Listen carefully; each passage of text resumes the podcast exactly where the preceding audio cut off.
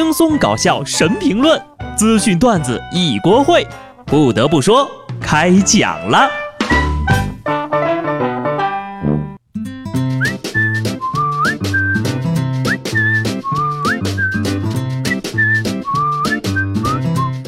Hello，听众朋友们，大家好，这里是有趣的。不得不说，我是机智的小布。既然都点进来了，那肯定是爱听的。麻烦订阅、转发、点赞、评论，不谢。天塌了，地陷了，小花狗不见了。周杰伦又发新单曲了，新单曲的名字叫《不爱我就拉倒》。听了这名字呀，我就有一种不祥的预感。等真的点开 MV，听完整首歌呀，真的是想让人投降了。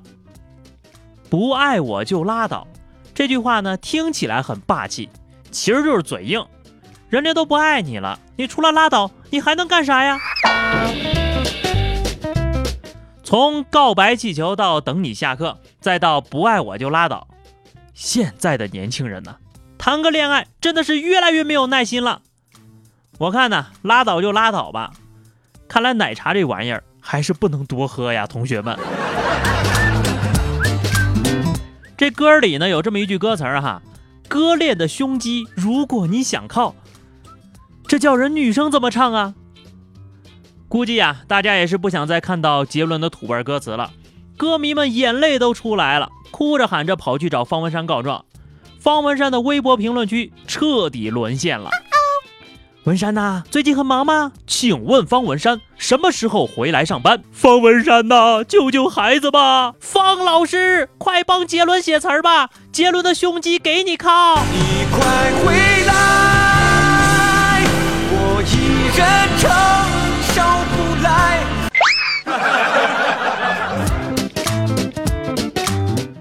方老师呀，您要是再不出现，杰伦新专辑的十首新歌名我都替他想好了。不爱我就拉倒，多喝奶茶身体好，给你的爱太少，三分四十秒，早不想被打扰，睡觉了，秋名山烧烤，乖巧，肌肉超跑，哎呦，很押韵哦。昨天下午呢，周董就发文回应了，听歌不用太认真。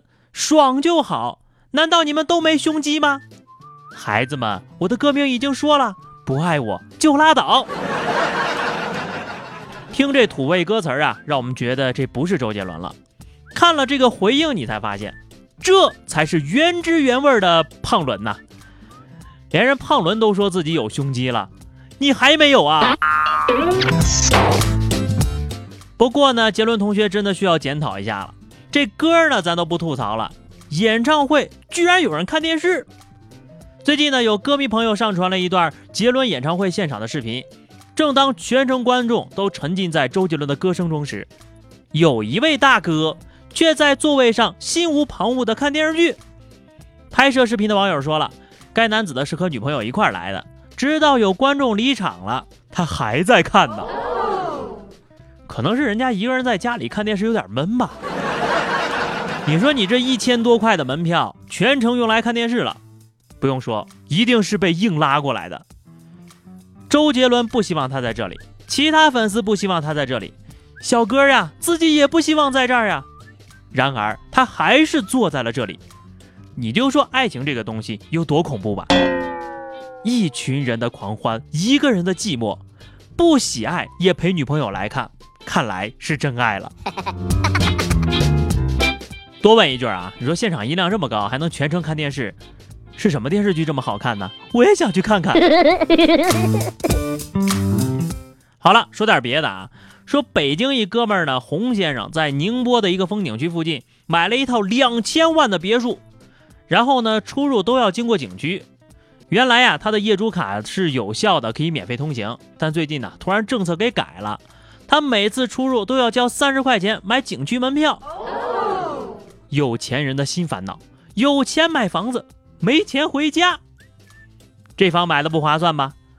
怪不得有些那些房地产商的广告就说啊，您买了这套房子，每天都像去旅游一样开心。嗯，这次呀，真的是跟去旅游一样了。这也就是我为什么不买海景房的原因了。此刻我突然意识到啊，我不仅买不起两千万的海景房，也买不起每天三十块的门票啊。讲道理啊，你说就这两千万的海景别墅的新闻，我居然也敢点进去看了。看来呀，最近这工资从八百涨到两千，给了我莫大的勇气啊。虽然呢，这事儿真的跟我没什么关系啊，但是你说万一听众朋友里面有这些买得起两千万别墅的土豪呢？如果有，请在评论区留下联系方式，我们交个朋友啊。下面要说的这个就真的是关我毛事儿了啊！说福建泉州有一个民房失火了，民警赶到现场去处理，屋主陈某却不管民警多次的劝阻，迟迟不肯离开。在民警最后一次劝离的时候呀，憋不住的陈某都哭了。原来呀，失火的屋子的卫生间的天花板上藏着几万块钱美金，价值二十多万人民币呢。这些呀，都是他瞒着老婆存的私房钱。命可以没有。但钱不能，二十万的私房钱呢，大哥厉害呀！你都可以开一个培训班，叫如何安全的藏私房钱了。哥们儿呀，你觉得你没了二十万就要泣不成声了？那之后你跪搓衣板更有你哭的。这下好了，钱呢被老婆没收了，键盘呢等着伺候，全国人民都知道你私房钱藏哪儿了，这还不如直接烧了好呀。所以说呀，这场火灾就教育我们哈，男人千万不能存私房钱呐。如果说刚刚的两条消息跟大家没什么关系啊，那我觉得下面这个共享交通工具的消息应该会息息相关了吧？共享经济应该是咱们普通大众接触的最多的了。你比如说我们天天使用的共享单车，但这个共享飞机似乎离我的生活还有那么一丢丢的远哈。日前呢，在陕西西安的第三届世博会现场，一架红色的共享飞机华丽登场，很多市民呢前来围观。工作人员说了，这架飞机租金一万五一个小时，以后呢想让市民都用上。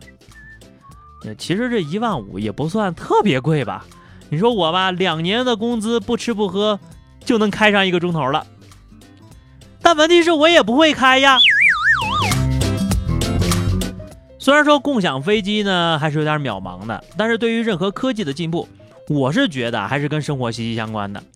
即使从这一刻看来，有些事儿和我们八竿子打不着，你比如说人工智能、AI、机器人那些啊，但我相信，终于有一天，天网会觉醒啊，不是，机器人会造福人类的，就是这样。好的，互动时间哈，这个听友英英说《复联三》，听着这个名字很好奇，去电影介绍一看呐。原来是我想多了，为什么不叫全名呢？